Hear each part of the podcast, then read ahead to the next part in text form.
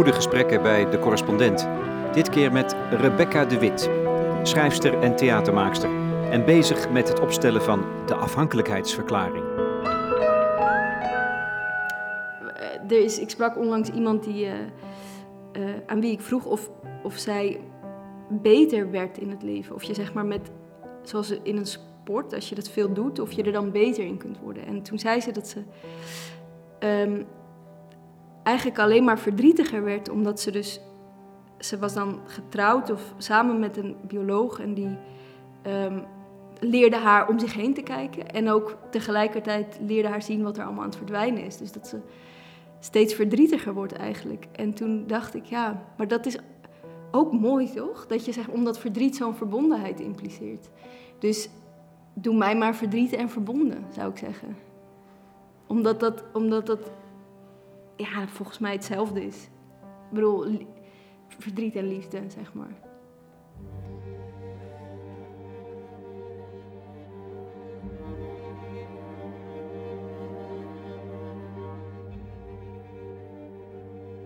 We zitten in het Huis van de Tijd, Vlaamse toneelgezelschap. Ik wist niet dat het nog bestond, maar jij bent hier in ieder geval kind aan huis. Ja, ja, ik ben hier uh, sowieso deze week, maar ook al jaren af en toe. Ik weet nog toen ik op school zat, dus ik heb hier op, in Antwerpen woordkunst gestudeerd en ik, uh, de repetitieruimte is heel mooi en ik, ik weet nog dat dat uh, een wereld suggereerde die ik nog niet kende. Die ruimte op zich. Dus in die ruimte wilde ik zijn, want ik dacht dat dat symbool stond voor een wereld of zo. En dat gold ook wel een beetje voor Antwerpen eigenlijk. Heb je die belofte ingelost? Of is die belofte ingelost? Wat, wat, hield die belofte in trouwens? Ja, dat, dat is een goede vraag. Want ik, ik realiseerde me onlangs dat, dat, en ik denk dat dat voor, voor veel dingen geldt, dat bijvoorbeeld mijn periode hier in Antwerpen, dat die constant aan het beginnen was. Dus die was constant, soort van, constant was het een belofte totdat het afgelopen was. En dat eigenlijk volgens mij veel dingen op die manier, dat dingen constant aan het beginnen zijn, totdat ze afgelopen zijn. Wat gek genoeg betekent dat ze er nooit echt waren, omdat een begin altijd um, ergens wil zeggen dat het nog moet komen of zo. Je schrijft in een, in een soort essay over Antwerpen. Als je als vreemdeling verdrietig bent, komt het altijd door Antwerpen. Dat is een privilege dat de vreemdeling hier heeft en een troost die Antwerpenaren zelf niet hebben. Zij hebben niks achtergelaten en dus ook geen plek waar het beter is. Behalve de stad zelf natuurlijk. Die was vroeger beter en is door de vreemdelingen niet meer wat het geweest is. Maar niks is ooit wat het geweest is. Dingen worden altijd achteraf pas wat ze geweest zijn. Maar de verzoening daarmee komt voor sommigen veel en veel te laat. En daarom is er zoveel oorlog en daarom zijn er zoveel vreemdelingen. Zo. Heftig, hè? Ja. ja. Een samenvatting van en jouw leven, maar ook wel deze tijd. Dus. Een uitspraak waarvan ik niet, die, die ik niet gestaafd heb aan alle data ter wereld. Maar ik denk wel dat, het, dat, dat inderdaad niks ooit is wat het geweest is. Dat ding dus echt achter. En ik, die tekst is vertaald en ik was bij het vertaalproces. En dat duurde heel lang voordat ik dat uitgelegd kreeg. Want ze hadden er ook eerst overheen gelezen. Dus ze hadden het eerst geïnterpreteerd als. Ja, de stad is niet meer wat het geweest. Het is niet meer wat het geweest is. Ja. Dus, dus die. En, en voor mij was dat eigenlijk ook best wel een openbaring. Dat ik dacht, ja, maar dat, dat geldt natuurlijk voor alles. Ik bedoel, niks is ooit wat het geweest is. En dat de jaren 50 natuurlijk pas in de jaren 70, de jaren 50 werden. En dat, en dat daarom er gewoon inderdaad dat je je kunt vastklampen aan dingen die er eigenlijk nooit geweest zijn. Maar wel een alibi vormen voor allerlei narigheid. Ja. Dus dan leef je pas achteraf en dan kun je ook zeggen, dan leef je niet, of dan heb je niet geleefd. Hè? Dan heb je niet geleefd. Dat is bijna de conclusie. Dus je kunt of leven in belofte, of achteraf met de constatering dat het niet gebeurde. Hoe moeilijk is, is het dus om, om te leven hier en nu? Ja. Het... Maar dan ben ik bang dat ik al aan een soort tegeltjesfrasering kom waar jij een hekel aan hebt. Oh nee hoor, helemaal Le niet. Leven in het hier en nu? Nee, nee, nee, nee. Nee, nee ik ben, ben ik enorm mee bezig tegenwoordig.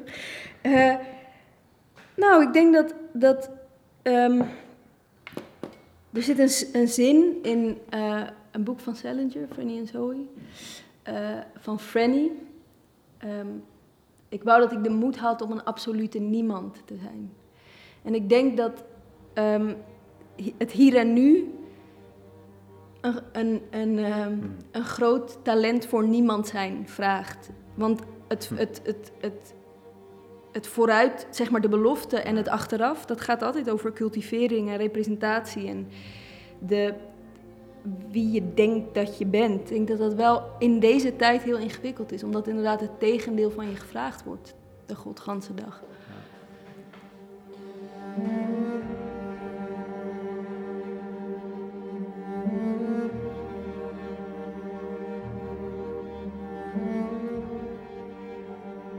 De moed om niemand te zijn van Salinger rijmt op de man ohne eigenschaften van Musil, ooit bewerkt door de tijd in dit huis in Antwerpen, maar dat ligt alweer lang achter ons. En misschien rijmt het ook wel op het streven naar egoloosheid in verschillende Oosterse filosofieën. In ieder geval staat het haaks op de dominante ideologie in onze tijd dat je vooral iemand moet zijn met een duidelijke identiteit, een verleden en een toekomst, autonoom en onafhankelijk.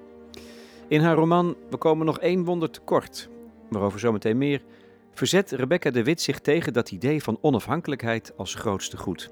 Als in de Amerikaanse Declaration of Independence, naar verluidt het belangrijkste document van de natie.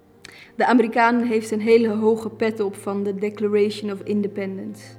Hij balt zijn vuist bij het woord independence, alsof dat het is waar we voor de straat op moeten, mocht het ooit van ons worden afgepakt. Ik kan niet zeggen waarom ik me zo stoor aan zijn gebalde vuist en verheven stem bij dat woord. Ik krijg er hetzelfde boze en eenzame gevoel van als wanneer je iets probeert te delen en iemand reageert met de uitspraak dat dat mijn waarheid is. Voor waarheid moet je toch minstens met twee zijn, anders is het gewoon een geheim. Als iemand zegt dat het alleen maar van mij is, dan bestaat het nauwelijks en volgens mij geldt hetzelfde voor onafhankelijkheid. Ik zou een Declaration of Dependence willen schrijven, omdat dat veel minder bezijden de waarheid klinkt en troostender dan de gebalde vuist en de independence, die me vrijwel uitsluitend doen denken aan het alleen zijn, wat er sowieso is.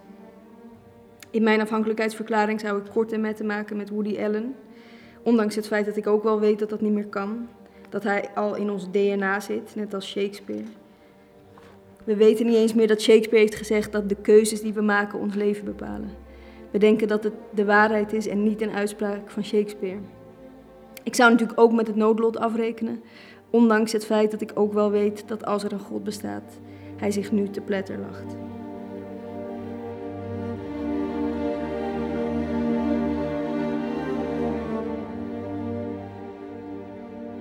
Ik heb dit boek in mijn boekpresentatie ook een afhankelijkheidsverklaring genoemd.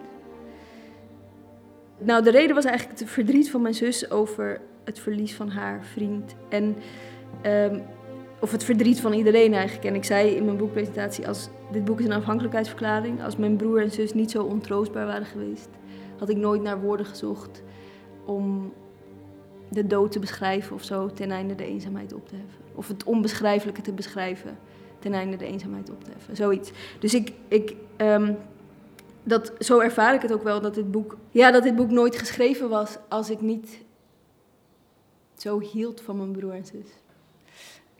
En zo dacht dat met de juiste formulering daar hm. je iets tegenover een ontroostbaarheid kunt stellen. Um, dus dus ik ervaar die afhankelijkheid sowieso in mijn leven. En ik. ik um, Heeft het geholpen als het gaat om dat, die concrete behoefte van jou om te troosten? Nou ja, het, gek genoeg denk ik dat ik het misschien uit. Ik denk dat ik. Ik hield mezelf voor dat ik het voor mijn zus schreef, maar misschien schreef ik het wel voor mezelf. De eenzaamheid die ieder van ons had in het gezin na dat verdriet. En de onmogelijkheid om elkaar daarin te vinden. Maar ik, ik uh, het is gek, want ik, ik heb het gevoel dat ik, ik heb er heel lang over gedaan, over dit boek. En ik, ik heb een soort beeld dat ik dan de hele familie met kerst beneden zit, worteltaartjes te eten of Harry Potter films te kijken. En dat ik in mijn eentje boven iets zit te schrijven over verbondenheid. Dus er zit wel er zit een, in die zin best wel een tragiek of zo in het bestaan van dit boek. Omdat het me zo geïsoleerd heeft tegelijkertijd van, van En het is grappig, want eigenlijk realiseerde ik me onlangs, en dat is iets waar ik het in de afhankelijkheidsverklaring die, waar ik nu over na aan denken ben, ik wilde iets gigantisch doen. Ik wilde iets, iets, en dat is dan dit boek geworden, omdat ik dacht, er moet iets groots tegenover deze afgrond staan of zo, of tegenover dit verdriet of deze holte die er nu is. Uh, en daardoor ben ik heel lang niet, heb ik heel lang geen bloemen gekocht voor mensen. Snap je? Of zeg maar niet gezegd, niet geknuffeld of zo. Ik bedoel, waarschijnlijk wel, maar... En, en dat is heel gek, dat ik doordat ik me iets had voorgenomen om iets heel groots te doen, dat ik daardoor, kan ik me voorstellen, best wel verzaakt heb um, mensen te troosten op het moment dat het nodig was. Omdat ik dacht, nee, maar ik kom straks echt met de klapper, zeg maar. En mijn afhankelijkheidsverklaring, of zeg maar waar ik nu over na denken ben, gaat eigenlijk over het verlangen een onderscheid af te rekenen met het onderscheid tussen groot en klein handelen. Dat je dus door, door te denken dat alleen maar groot handelen impact heeft, je niet meer tot klein handelen komt en je dus er eigenlijk je verzandt in een soort in de padstelling die dat oplevert. En dat niks zin heeft. Ja, ja. En... Want aan het grote gebaar en een grote verandering komen niet toe. Dus, En we laten het kleine na. Ja, precies. En ik denk niet dat, er, dat dat onderscheid dat wij maken, dat we er veel te klein voor zijn als mensen. Ik bedoel, dat suggereert een soort overzicht over de wereld dat wij totaal niet hebben. En dat we misschien wel prettig vinden om te denken dat we dat hebben. Maar dat is, dat is van, van een hoogmoed waar ik eigenlijk niet bij kan. En, en ook... Ehm, hoe weet je dat dingen kleinhandelen zijn? En hoe weet je dat dingen die je op geopolitiek niveau meer bedoel, dus. Um, ja, dus in die zin is, heeft, het, heeft de afhankelijkheidsverklaring die nu eruit gaat komen wel veel te maken met hoe dit boek tot stand is gekomen. En dat de grootheid ervan ook wel een soort tragiek in zich heeft. Ja. Want je zei, het is inderdaad een tragisch boek, omdat je wil eigenlijk jezelf ook troosten. De anderen troosten. Je, je wil de verbondenheid, maar je moet je daarvoor losmaken van de anderen natuurlijk. Mijn vraag was, heeft het eigenlijk getroost? Heeft het je zus? Ah, ja, ja, ja, juist. Um,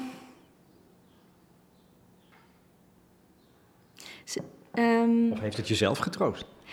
Ja, ja, dat is, ja, dat is gek, hè? Dat, dat, er zit een, dat kan dus. Ja, dat kan echt. Dat is echt absurd. Dat, het, uh, dat er formuleringen in zitten die, die ik echt... Um, bijvoorbeeld, er zit een formulering in over aan het eind over dus uit elkaar groeien. En dat ik. Ehm, en dat ging trouwens niet over mijn familie, maar dat was dat, dat, dat iemand die me heel dierbaar is, met wie ik soort van uit elkaar aan het groeien was. En dat ik, ik beschrijf dan dat, dat we onszelf moeten vergelijken met zonnebloemen. Ehm, die groeien naar waar het licht opvangt. Dus het, het, ligt niet aan ons dat we, dat we niet een vereniging zijn. Hmm. Uh, het ligt niet aan ons, maar aan de lichtinval. En toen was ik zo uh, blij met die vondst. Ik heb ook niet het idee dat ik dat zelf bedacht heb. Dat is ongetwijfeld bestond dat al. Dus ik. Uh, maar. En dat. En. en uh, dat ik me dus na dat beeld me echt kon verzoenen met het feit dat dat zo was. Dat, we gewoon, dat, dat, het niet, dat het niet onze schuld was dat wij uit elkaar groeiden. Dat niet iemand zich niet aan de afspraak had gehouden of zo.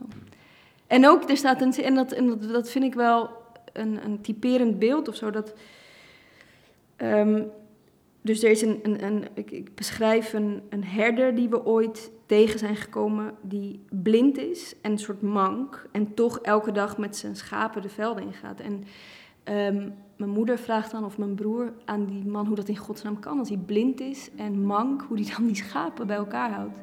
En dan zegt hij dat hij niet de velden ingaat om zijn schapen bij elkaar te houden. Maar dat het omgekeerd is, dat zijn schapen hem bij elkaar houden. En ik denk ook dat dat een beetje geldt voor waarom ik schrijf of zo. Het idee van een afhankelijkheidsverklaring dat Rebecca de Wit spelende wijs ontvouwt in haar tragicomische boek We komen nog één wonder tekort, slaat aan. Doet bellen rinkelen bij anderen. Het idee komt terug in de voorstelling Heimat 2. En op dinsdag 14 juni wordt daadwerkelijk een eerste proeven van de verklaring gelezen in de Rotterdamse Schouwburg. Tijdens Imagine 2020, waarbij kunstenaars zich buigen over de klimaatcrisis. Bij de correspondent wordt het opgepakt door collega's Jelmer Mommers en Nina Polak. Laten we met z'n allen in eendrachtige samenwerking sleutelen aan zo'n pleidooi voor afhankelijkheid. Schrijvers, denkers, alle leden van de correspondent worden uitgenodigd om eraan mee te werken vanaf volgende maand. Om te komen tot een gezamenlijk manifest voor onze tijd. Een schuilplaats voor de betrokken wereldburger. Ik zou graag willen dat Antje Krog ook een afhankelijkheidsverklaring schrijft. En de reden dat ik wil dat zij dat schrijft is omdat zij komt uit een, een context. Dus ze, heeft, ze is dan. Uh, de Zuid-Afrikaanse dichteres. Ja, precies, ja. Uh, de, ze heeft de Waarheid en Verzoeningscommissie uh, daarbij gezeten en verslag van gedaan als journalist. En de manier waarop zij spreekt over de zoektocht naar. Zij noemt het dan interconnectedness. En dat, gaat, dat is een soort. Voor mij is dat een soort totaal. Um, nieuw begrip van het ik of zo. Ze, ze, ze zoekt naar een herdefiniëring van het ik, want ze zegt... What good did this I bring to this world? This I didn't deliver Mandela. This I did... Dus zij heeft het over een soort verbondenheid die ze ervaart bij, in, zeg maar als actief, heeft ervaren als activist in townships. En, en, en ze sukkelt gewoon heel erg met haar eigen dualisme, omdat ze daarin is geschoold. Dus altijd in jij versus ik. En, en, en Um, als zij het kan, daar overheen komen, ja, dan is dat toch hoopvol? Ja, dat is super hoopvol. Ja, en, ik, maar, en het vuur waarmee ze daarover vertelt, ik denk, ja, dit, ik geloof je meteen. Dat, dit, dat, dat, dat, een, dat als zij daar in, zich in hun midden bevindt, dat zij alsof zeg maar, cellen zich anders gaan structureren of zo. En dat, ik denk ook dat, dat dat klopt, dat we een heel verkeerd beeld hebben van onze individualiteit of zo. En, en hoe we. Hmm. Wij veroorzaken elkaar. Of ja, dat zou de eerste zin moeten zijn van de afhankelijkheidsverklaring. Wij veroorzaken elkaar. En ja, ik ben, dus ik heb, ik heb geen antwoord op, op wat, wat die afhankelijkheidsverklaring. waar die aan moet beantwoorden. Maar ik denk dat.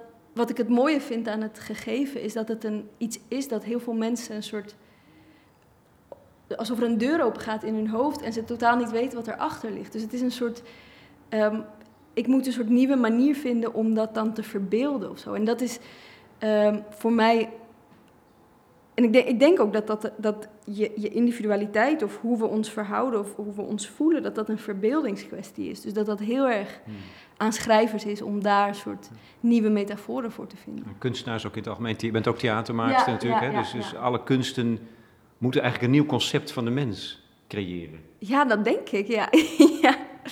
Dus dat gaan we uh, in 2016 uh, doen. ja, dat is toch prachtig. Terwijl je voelt het overal, hè? Dat, dit, ja. dat hier behoefte aan is. Nieuwe vorm van economie. In, in andere vorm van verbondenheid. Terwijl alles gaat in die richting van die verdergaande individualisering. Dat is zo'n soort lawine, lijkt het wel, die ons tegelijkertijd op een of andere manier nu lijkt te vermorzelen. Maar dat vind ik zo gek aan, aan dat ik de afgelopen, ja, ik weet niet sinds wanneer ik bewust artikelen lees, maar sinds ik dat doe, uh, bedoel, gaat het niet anders dan over individualiteit en, en rendementsdenken en het soort van iedereen houdt stopborden op en dat dat gewoon niet gebeurt of zo. Dus ik, ik, vind, dat, ik vind dat echt heftig. Dat daar al, denk ik, hé, maar hoeveel artikelen moeten er nog... Dat is blijkbaar een soort beweging die je gewoon, of een soort pendule die dan zijn natuurlijk verloop. Nou ja, goed, nee, dat is gevaarlijk om dat te zeggen, maar. maar ja, natuurlijk. Ja, waarom is het gevaarlijk? Dat is dan toch ook zo? Zijn natuurlijke verloop moet ja, hebben? Ja, omdat ik, omdat ik het um, moeilijk vind als, als ding. Dat kan dan ook een alibi worden, zeg maar. Iets heeft een natuurlijk verloop en dus wachten we af totdat het. Um, maar het. Ja, dat, dat is. Maar het, het is waar wat je zegt. Volgens mij is het, is het in alle. Is er een ontvankelijkheid uh, aan het ontstaan voor uh, een soort nieuwe manier van denken daarover. Omdat iedereen wel voelt dat dit gewoon. Of is dat niet wat je bedoelt? Ja, ja, ja. ja, ja nou ja, het zijn dus twee krachten. Hè? Die nieuwe ontwikkeling, of die nieuwe, dat nieuwe, die nieuwe ontvankelijkheid aan de ene kant. Aan de andere kant dat doordenderende individualisme. En je vraagt je af, hè, welke, welke gaat er winnen? Ja. Ja, het is, en met welke gevolgen? Ja, ja, er moet gewoon een, een heel nieuw vocabulaire bijna komen, denk ik. En je merkt ook als mensen altijd, en ik denk dat dus die twee dingen, dus die twee bewegingen, tegelijkertijd in mensen wel kunnen zitten. Omdat mensen altijd, als ze, als ze zeggen dat ze bijvoorbeeld. Ze zijn heel. Ja, ik ben, zeg maar, normaal geloof ik helemaal niet in dat soort dingen. Ik ben echt een super rationeel iemand. Maar, dus er moet altijd gezegd worden dat ze, dat ze een heel En dan denk ik, ja, alsof dat het tegendeel zou zijn van rationaliteit. Een, een, een afhankelijkheidsverklaring of zo. Ja, ja. Ehm, dus ik denk dat die bewegingen zich ook wel in mensen zelf afspelen. Als iets wat fundamenteel ambigu, ambigu is. Ja, ja, nou en dat is natuurlijk ook iets waar we moeilijk mee om kunnen. Met, Ja, wanneer leren we dat nou eens? Met ambiguïteit Ja. omgaan. Ik weet niet man, misschien ook in 2016. Ja, dat vind ik zo mooi aan kunst. Dat vind ik een van de, een van de belangrijkste bestaansredenen Ja. voor kunst. ja. Dat dat bijna altijd gaat over die, ja, die echt diep menselijke ambiguïteit. We komen nog één wonder tekort. Van Rebecca de Wit is een soort slapstick, maar ook Stranger Than Paradise. Een meisje, pakweg 16 jaar, vertelt laconiek dat ze met haar gezin gaat kamperen na twee begrafenissen vlak na elkaar. De vriend van haar broer en haar moeder zijn overleden. Ze gaan kamperen, ergens in de vrije natuur, op een helling, vlakbij een uitkijkpunt. Alleen zijn ze wel de tentstokken vergeten. Ze moeten slapen in de auto en luisteren naar Graceland van Paul Simon. Ze praten, denken, herinneren. Mijn moeder lag de laatste weken van haar leven in het ziekenhuis. Ze was jarig en we wisten allemaal dat ze niet heel lang meer zou leven.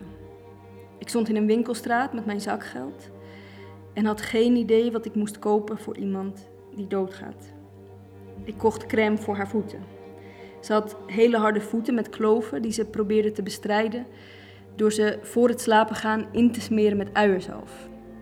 Om het beddengoed niet vies te maken, bond ze plastic zakjes om haar voeten en daarvan bleven ze dan een dag zacht. Ik heb haar voeten.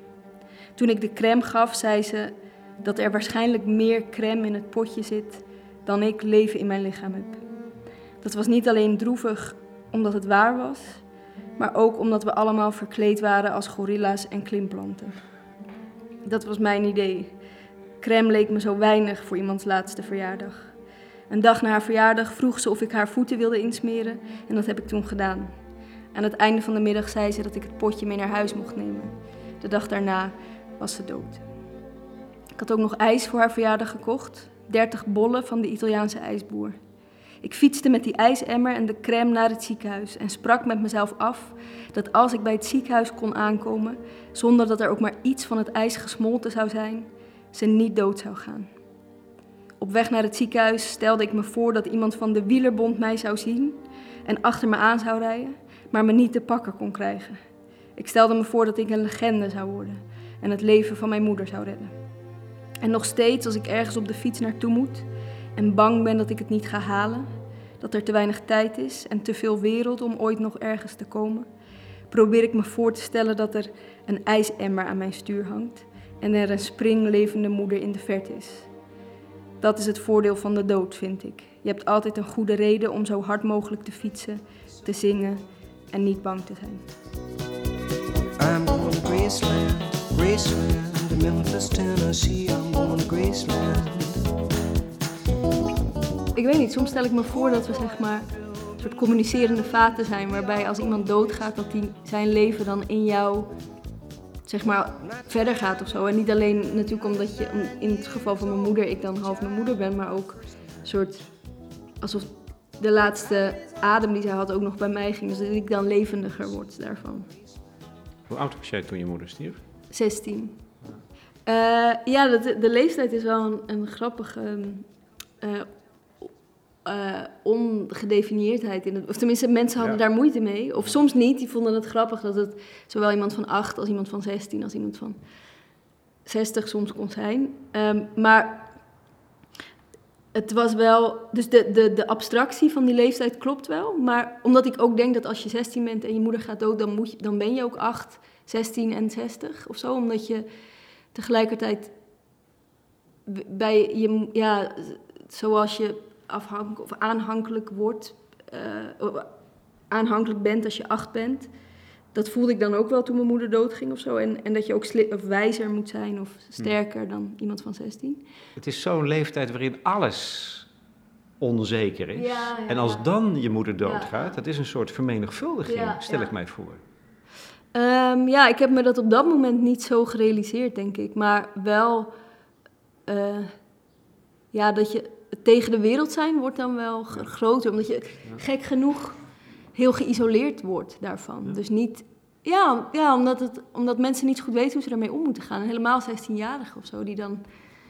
eh, Die toch al, die toch al, waarvan de mensen toch al denken dat die eigenlijk in, zijn- in haar eigen wereld leeft. ja, ja, precies. Dat, ehm, Dus kortom, je wordt aan je lot overgelaten.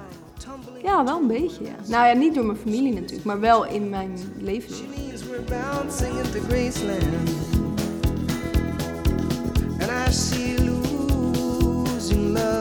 Like a window in your heart. Well, everybody sees apart. Everybody feels the wind blow. Ooh. Je schrijft iets heel moois over je vader aan het eind. Onuitsprekelijke dank gaat uit naar mijn vader, die door zijn karakter, intelligentie en onuitputtelijke woordenschat mij een moedertaal heeft gegeven waarin ik kan wonen. Dat is mooi. Ja, ja, dat is ook wel echt zo. Mijn vader die eh, is ehm, heel eh, taalgevoelig. of zeg maar, hij was, dominee? Ja, ja, hij is dominee. En eh, onlangs heb ik ontdekt dat, dat mensen die theologie hebben gestudeerd ook heel veel van talen weten. Althans, misschien is mijn vader daar, nou ja, ik vermoed niet dat hij een uitzondering is, maar omdat je gewoon zoveel. ehm, dus hij kent van alle woorden de etymologie en hij heeft ook een soort. Ja, ik kende dus als kind ook hele moeilijke woorden. En we hadden ook als, als familie een soort heel eigen taal of zo. En, en Hoe is het om de dochter van een dominee te zijn? Ehm, ja, in principe denk ik.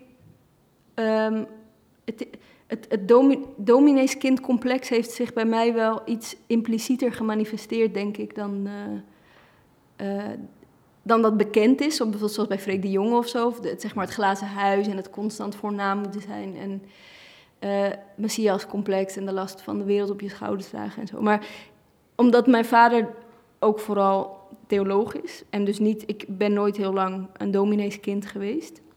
Maar wel, ehm, ja, ik, ben, toen ik op de middelbare school zat, ging iedereen, zeg maar na zijn middelbare school, een jaar eh, feesten in waar dan ook. En dan nog een week vrijwilligerswerk doen en een week schildpadden, eieren verplaatsen of zo.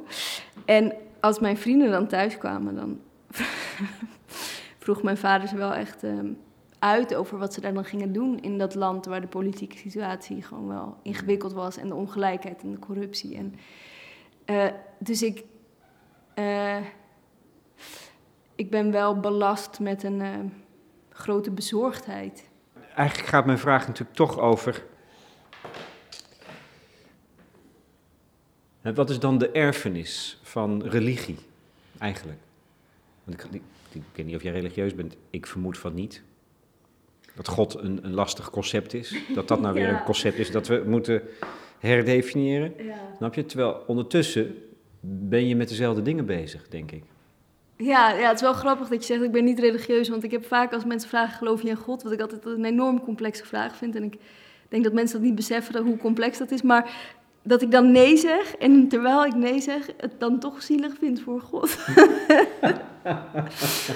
Ehm, voor mij is dat, is dat super complex om, om, want ik ben dan opgegroeid in het milieu van mijn vader, maar ook in het milieu van mijn vrienden, die de kinderen zijn van mensen die rabiate atheïsten zijn, omdat ze in een kerk zijn opgegroeid.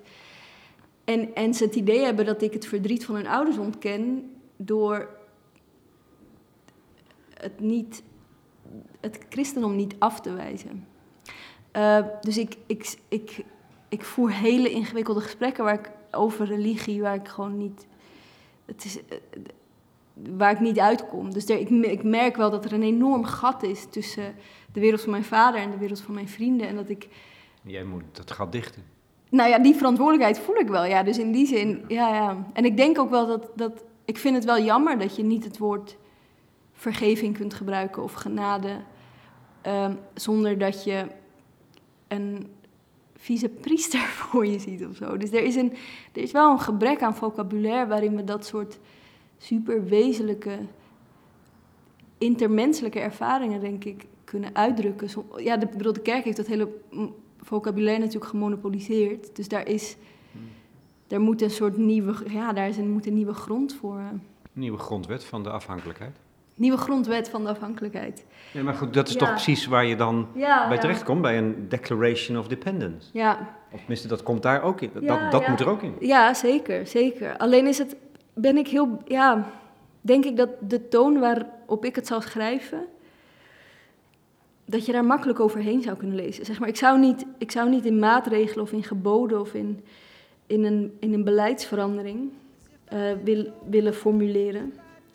Ehm, maar ik denk dat we daar ergens wel allemaal naar op zoek zijn, maar tegelijkertijd ook die, die geboden niet, het manifest niet zouden verdragen of zo. Dus ik, maar misschien zit, zit het wel in die onmogelijkheid of zo. Of het, het niet, te- niet, dat het niet kan en het toch dan maar doen of zo.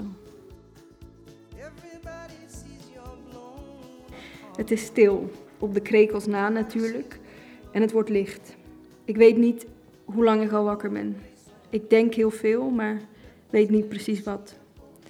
Misschien kan ik pas in slaap vallen als ik weet wat ik denk. Alhoewel ik meer voelde dan dacht. Er leek een golf ergens diep van binnen op te komen. Er steeg water vanuit mijn buik omhoog en ik voelde me uitverkoren. Alweer. Ik voel me heel vaak uitverkoren, maar dat gaat altijd weer over. Ik weet meestal niet waar ik uitverkoren voor zou zijn, behalve dan om iets te doen. Iets waardoor we het tegendeel voelen van bindingsangst. Iets waardoor we niet meer zouden stoppen van mensen te houden, omdat uiteindelijk toch alles naar de kloten gaat, of in ieder geval voorbij. Zo zouden we ons niet opstellen. We zouden juist meer en van iedereen houden. We zouden alles wat er was gebeurd zo goed mogelijk en niet eens stukken beter dan het ooit was, dat hoefde namelijk niet, bewaren. We zouden er een film van maken in ons hoofd, die we dan op eerste kerstdag of wanneer we maar wilden konden afspelen. Tijdens het kerstdiner konden we die hele film afspelen, alsof het een reële plek was die we zo konden opzoeken als we dat wilden. Een plek waar we alles konden opbergen en waar het bewaard zou blijven. En door het ongelooflijke optreden van mijn kant, dat enerzijds bestond uit betekenisvol en op zeer gevorderde wijze zwijgen, en anderzijds uit onsterfelijke dingen die ik dan had gedaan, zouden we. Ik ga terug in mijn stoel liggen en trek de deken over mij heen. De deur van de auto laat ik open, omdat het geluid van de krekels bemoedigend is. Sinds alle gebeurtenissen zijn er heel veel zinnen die ik niet kan afmaken. En toen kwam alles toch nog. Er komt een dag dat. De zon is rood en ik voel dat mijn ogen branden van vermoeidheid. Ik doe ze dicht en word moe. De termieten zullen nu toch niet meer komen.